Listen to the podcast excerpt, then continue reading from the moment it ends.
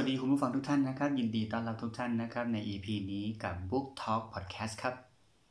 Book Talk Podcast สนับสนุนโดยห้องสมุดมหาวิทยาลัยศรีปทุมวิทยาเขตขอนแก่นครับ เป็นอย่างไรกันบ้างครับ ในช่วงสิ้นเดือนเมษายนอย่างนี้นะครับ หลังจากที่ผ่านพ้นช่วงวิกฤตโควิด -19 หลายท่านต้องปฏิบัติตามพรกฉุกเฉินต้องมีเวลาเคอร์ฟิวต้องได้ work from home บางคนก็นะ อยู่แต่บ้านนะครับยังไงก็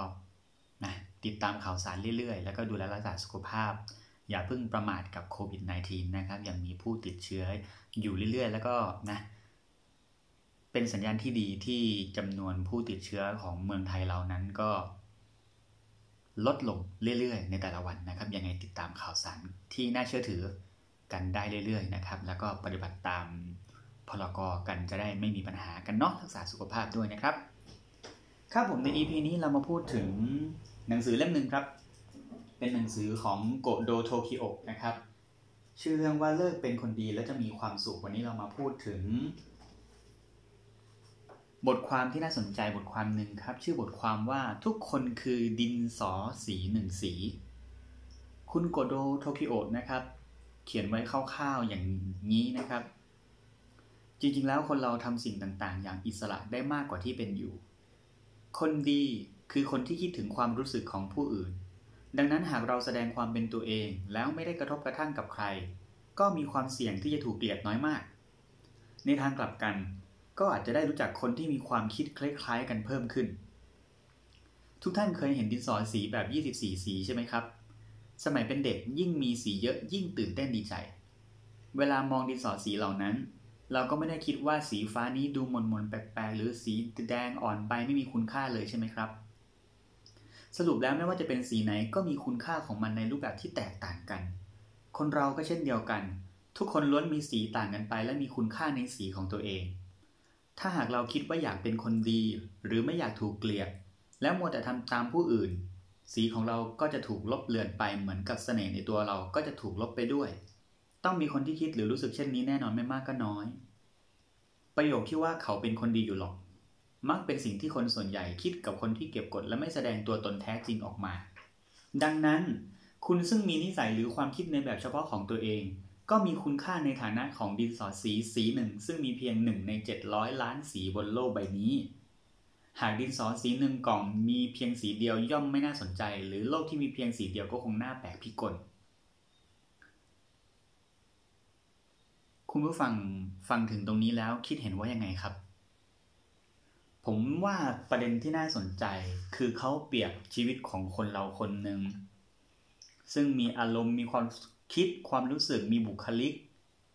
ที่เป็นเฉพาะตัวเพียงคนเดียวในโลก เปรียบเหมือนกับดินสอสีหนึ่งสีที่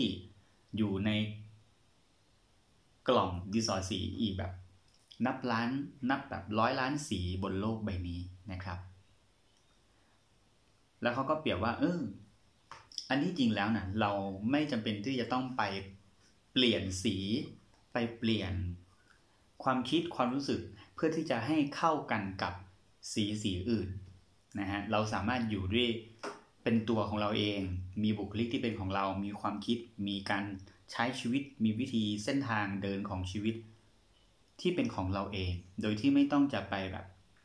ปกปิดซ่อนเลน หรือจะไปหลบซ่อนความคิดความเป็นตัวเรา เพื่อที่จะให้ใครก็ตามมาชอบ มาหลงรักหรือมาเห็นด้วยกับเรา นั่นก็คือว่าเราสามารถเป็นคนดีได้โดยที่เป็นตัวเราดีในแบบตัวเรา ดีในแบบที่เราอยากจะเป็นให้ดีครับผมเพราะฉะนั้น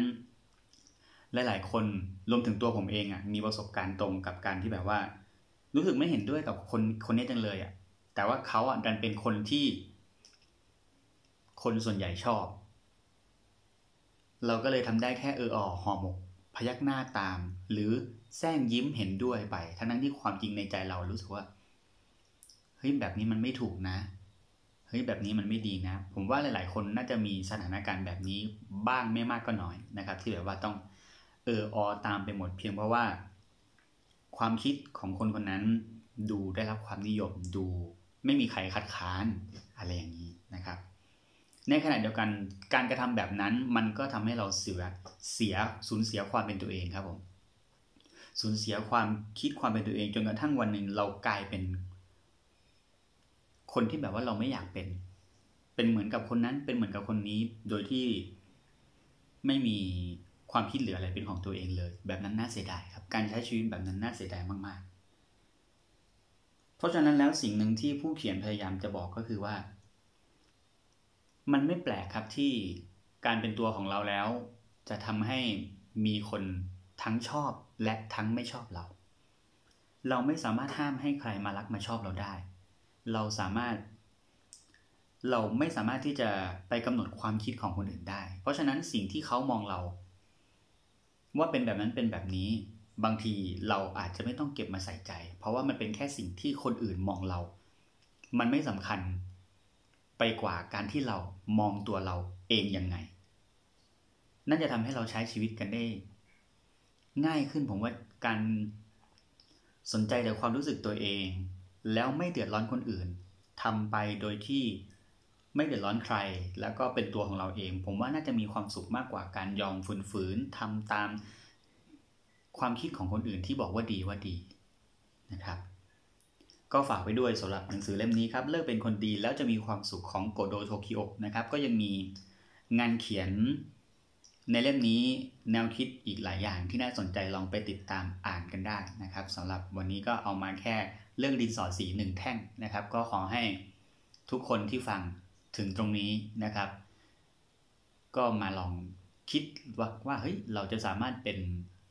ดินสอสีที่งดงามในแบบตัวเองได้ยังไงกันนะ ขอให้ทุกคนมีความสุขครับ เจอกันใหม่ EP หน้า สวัสดีครับ